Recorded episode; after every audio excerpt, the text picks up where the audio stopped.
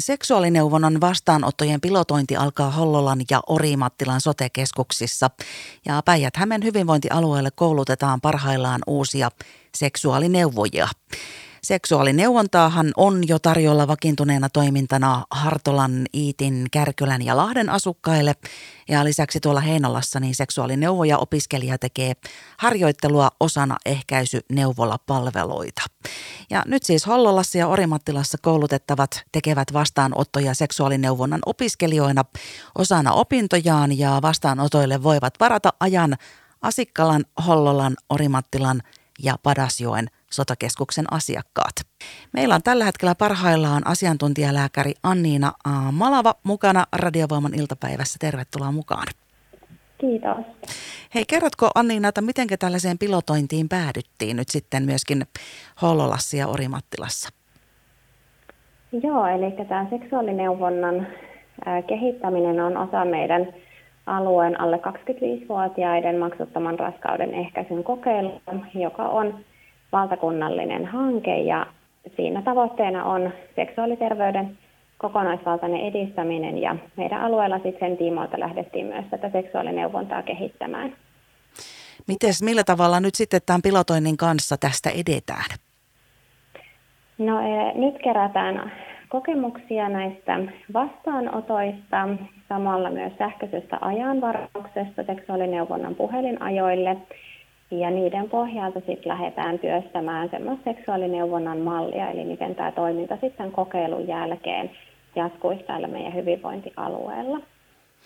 Entäs minkälainen vastaanotto nyt tässä vaiheessa on alussa ollut tästä? No vähän hiljaisesti on vielä lähtenyt tämä sähköinen ajanvaraus käyntiin, eli toivotaan nyt sille sitten asiakaskokemuksia sieltä saatavaksi, mutta palvelulle on tarvetta. Ammattilaiset ohjaa myös sit tuota omien vastaanottojen kautta meidän, meidän niin kuin näihin seksuaalineuvonta-vastaanotoille. Eli pikkuhiljaa saadaan lisää kokemusta, mutta yleisesti semmoinen positiivinen vastaanotto on ollut, että toivotaan myös sit asiakaskokemusta.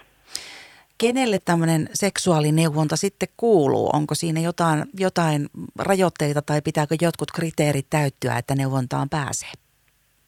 No seksuaalineuvonta kuuluu sinänsä ihan kaikille, ja ää, edellytyksenä on, että siellä seksuaalineuvonnassa on motivoitunut itse keskustelemaan seksuaalisuuteen liittyvistä teemoista, ja siellä voidaan käsitellä sairastumisen vaikutuksia seksuaaliterveyteen tai sitten hedelmällisyysneuvontaan liittyviä seksuaaliasioita ja ihan seksuaalikasvatusta ja hyvin monenlaisia asioita.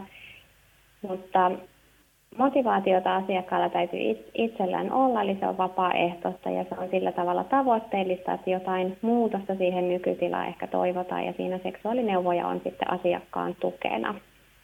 Mutta mitään ikärajoituksia tai sukupuolirajoituksia ei ole. Ja miten sitten, voiko yksin tulla seksuaalineuvontaan vai, vai parin kanssa, vai mitenkä se toimii?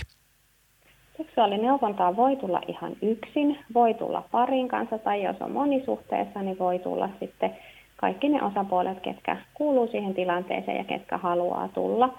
Ja seksuaalineuvontaa voi tulla myös, vaikka ei olisi seksuaalisesti mitenkään aktiivinen, eli ei ole sellaisia rajoituksia. Ja siellä vastaanotolla voidaan siis myöskin pohtia esimerkiksi tunteiden ilmaisun ja vuorovaikutuksen ja läheisyyden ongelmia.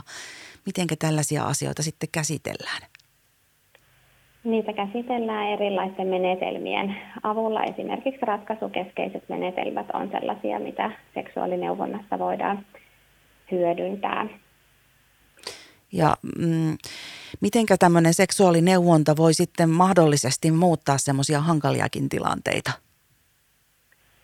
No, seksuaalineuvonnassa se asiakas yhdessä ammattilaisen kanssa asettaa jonkunlaisen tavoitteen, ja sitä tavoitetta sitten lähdetään tai siihen tavoitteeseen lähdetään kulkemaan yhdessä sen neuvonnan keinoin, ja siellä voidaan saada apua ihan niin kuin seksuaalihäiriöihin, vaikka haluttomuuteen sillä tavalla, että se haluttomuus vaikka helpottaa, taikka erektiohäiriö helpottaa, taikka kehon kehonkuva muuttuu myönteisemmäksi, jos se on ollut se tavoite. Tällaisia muutoksia, jotka sitten on niiden tavoitteiden mukaisia.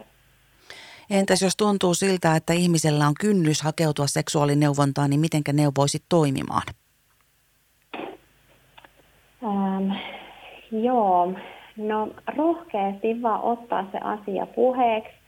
Eli seksuaalisuuden hyvinvointi on osa meidän kokonaisvaltaista hyvinvointia ihan siinä, missä vaikka unen hyvinvointi tai mielenterveyden hyvinvointi tai ravitsemuksesta niin kuin jutteleminen ja puhuminen. Eli ammattilaiselle voi, voi nostaa näitä asioita esille ja, ja ei tarvitse mitenkään hävetä. Seksuaalisuudesta puhuminen on ihan semmoinen tavallinen sallittu asia ja se on monelle tosi tärkeää. Eli rohkeasti vaan ottaa asian esille. Ja matalan kynnyksen yhteydenotto on ainakin se sähköinen Tota, ajanvaraus sitten tota, puhelinajalle, niin silloin ei tarvitse kenellekään ylimääräiselle ihmiselle näitä asioita puhua, vaan pääsee suoraan seksuaalineuvojalle puhumaan.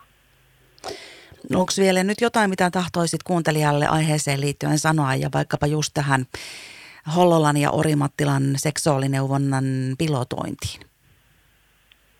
No oikeastaan sen, että rohkeasti voi ottaa asioita puheeksi ja tota, sillä tavalla saadaan myös sitten asiakkaita näille kokeiluvastaanotoille ja kokemusta tästä palvelusta ja päästään kehittämään sitten asiakkaita palvelevaa seksuaaliterveyttä edistävää palvelua meidän hyvinvointialueella.